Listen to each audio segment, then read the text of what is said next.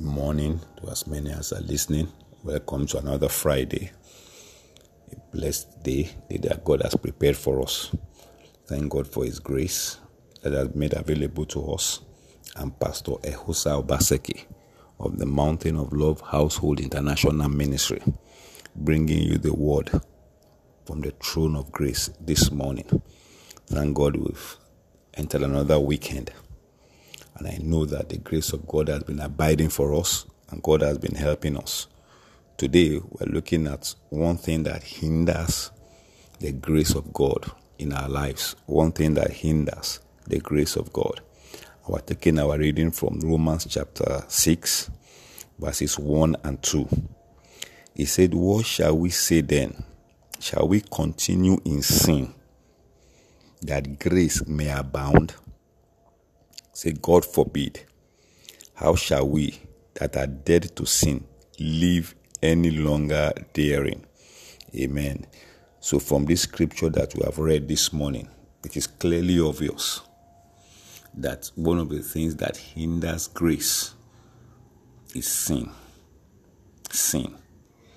God's grace, that is God's ability, working through us, working in us every definition of grace that you know, one of the things that hinders it is sin.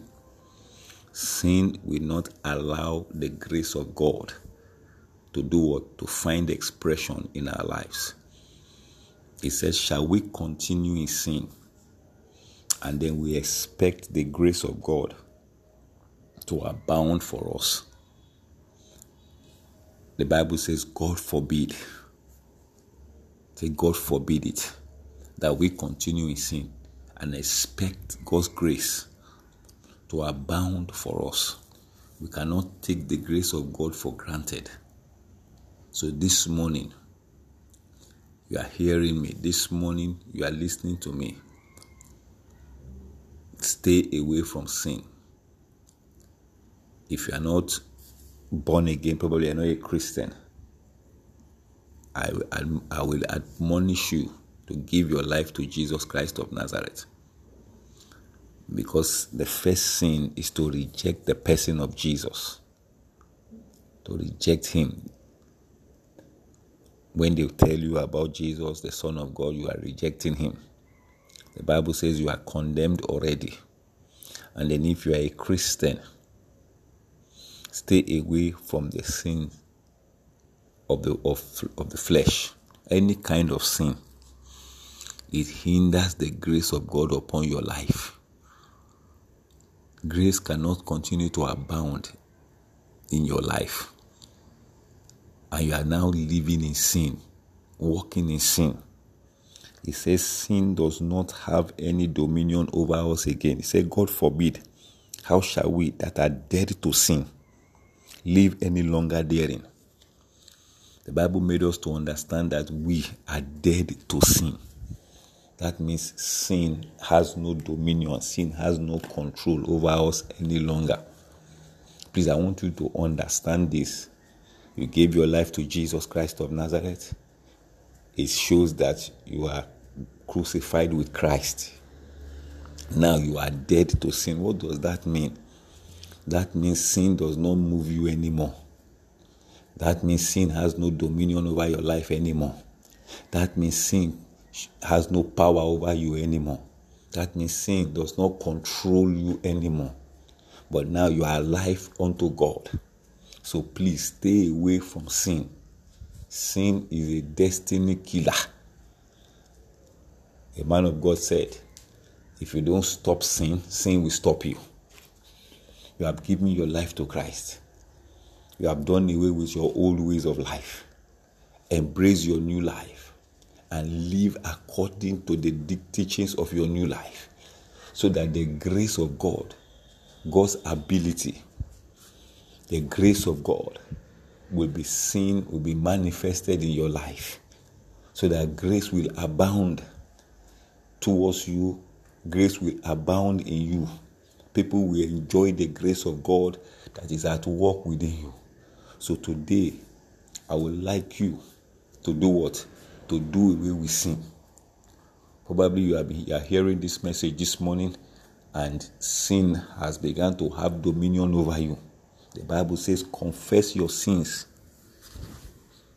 God is faithful and just to do what? To forgive you and to purge you from those iniquities, to cleanse you from those iniquities.